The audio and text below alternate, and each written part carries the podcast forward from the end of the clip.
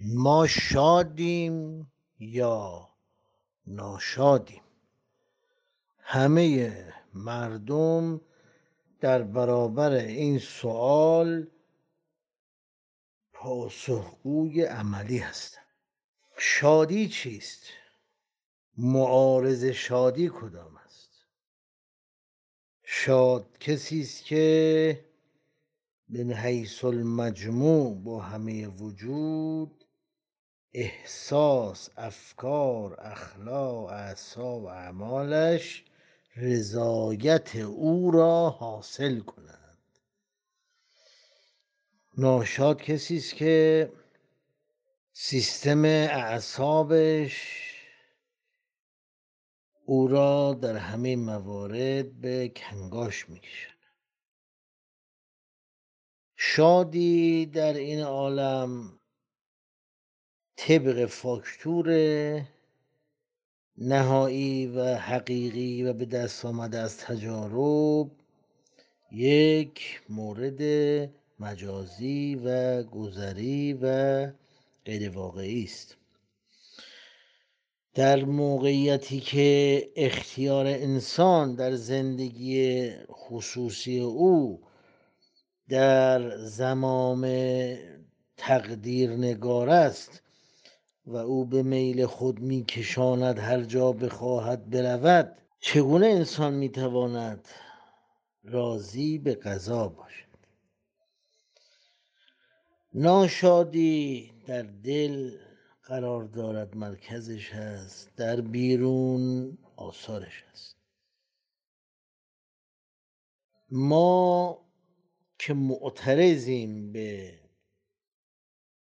قضا و قدرمون اگر خندان هم باشیم به خودمون خندیدیم. دیدی توی جمعی انسان میخنده دو نفر کنار همن. بقیه میگن چیه؟ به ما میخندید. در حالی که ما به خودمون میخندیم. به نداشته ها به ضعف ها به وعده های نافرجام ما تلاشمون به این است که به شادمانی برسیم. همه مردم عالم کوششون این است که یک رضایتمندی از شب و روز به دست بیارن. و هیچ کدوممون موفق نیستیم. نه طیف منتظران نه آنهایی که زندگی معمولی و عادی و روزمره دارن. آنچه که خیلی مهم است تکیهگاه های اعتقادی ماست. همه همدردیم با اهل زمین اما فردا از آن ماست.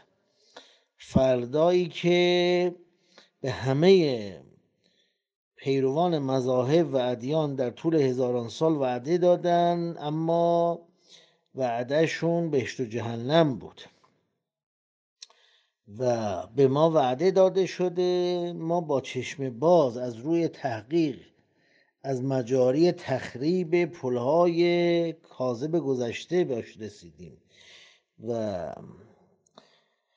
آنچه که امروز به درد ما می‌خورد تسکین نسبی است. یعنی وقتی که ما مطمئن شدیم از غیبت آبی گرم نمی شود و همه عمرمان تحت سلطه آزار مقدر است دیگه از همینجا با خودمون کنار اومدیم و به نقطه آخر در تفکرات و محاسبات رسیدیم که تلاش ما بر پایه اراده اوست. یعنی هر جا که کوششمون همتمون جهشمون به بنبست رسید بدانیم او به بنبست کشونده. دیگه از پا در نیاییم ناراحت نشیم.